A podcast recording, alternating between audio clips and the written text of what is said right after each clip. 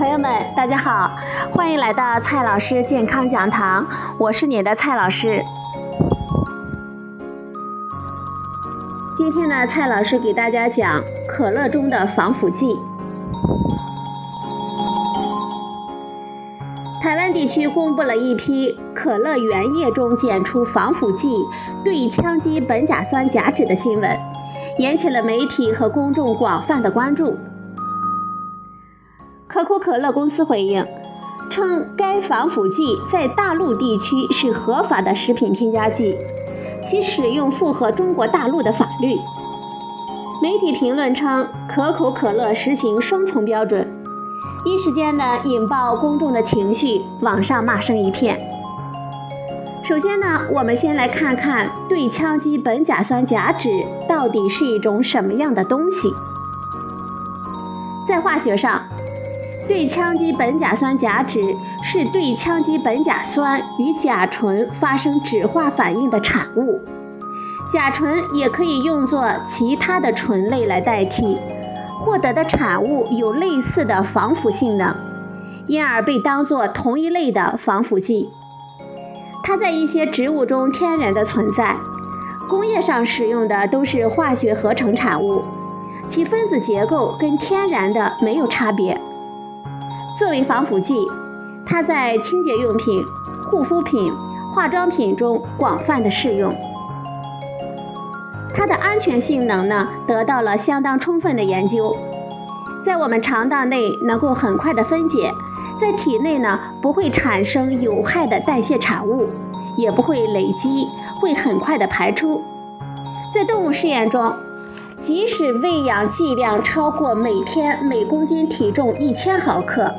长期喂养之后也没有观察到不良的反应，因此它被批准作为防腐剂用于食品当中。在除以100左右的安全系数之后，国际食品添加剂委员会制定的安全摄入上限是每天每公斤体重10毫克，这相当于一个60公斤的人每天吃下600毫克，即使长期吃也不会有任何的不良后果。世界多数国家和地区都采用了这一安全的标准，比如说美国给予了它 GRAS 的认可。 GRAS 它是一般认为安全的意思，也就是在通常的使用剂量下没有安全性的担心。欧盟国家也采用了这一标准，而我们中国的安全标准是针对具体食物类别制定的，在包括碳酸饮料在内的多种食物中，食用标准是每公斤200或者是250毫克。只有经过表面处理的新鲜蔬菜水果中，食用标准是每公斤12毫克。另外呢，对于糕点的馅料，允许值是每公斤500毫克，即使一天只吃这些含有它的食物，也要吃到好几斤才能够超过600毫克的安全线。对羟基苯甲酸甲酯一直都被当作一种安全高效的防腐剂来使用。对其安全性的担心呢，起源于2004年发表的一项研究。这项研究在一些乳腺肿瘤的样品中检测到了对羟基苯甲酸甲酯的存在，引发了它与乳腺癌可能有关的猜测。另外呢，它还有微弱的雌激素的效应，而雌激素被认为与乳腺癌相关。但是呢，正如该研究的作者所指出的那样，该研究只能说明乳腺肿瘤中发现了这些物质，并不能说明它们之间有因果关系。甚至试验呢，并没有检测出正常的乳腺组织中是否同样有这些物质的存在。这项研究的价值只是引起科学家们的关注来进一步的研究。如今呢，很多年过去了，没有进一步的结论发表。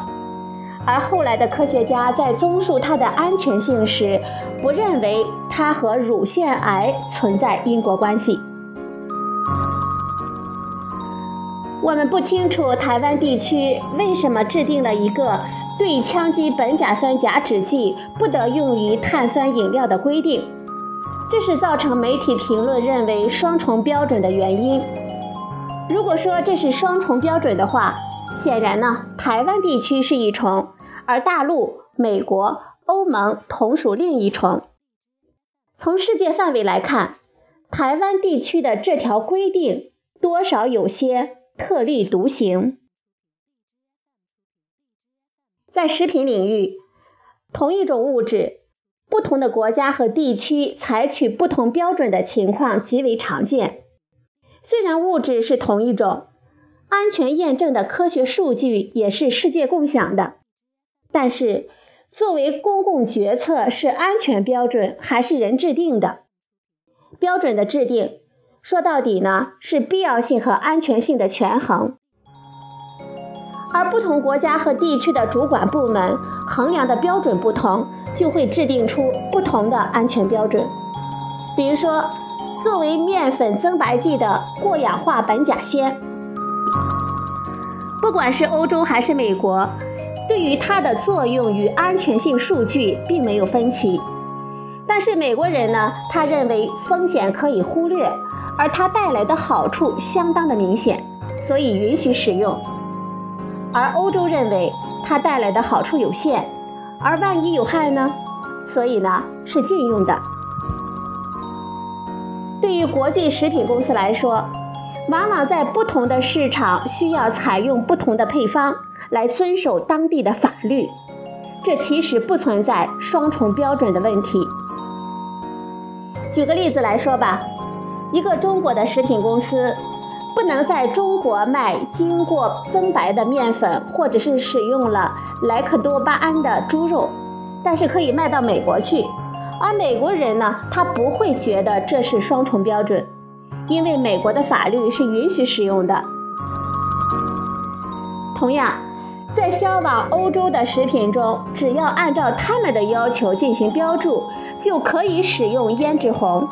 而销往美国的就不可以。这是国际惯例，而非双重标准。好了，朋友们，今天的节目就到这里，谢谢您的收听，我们明天再会。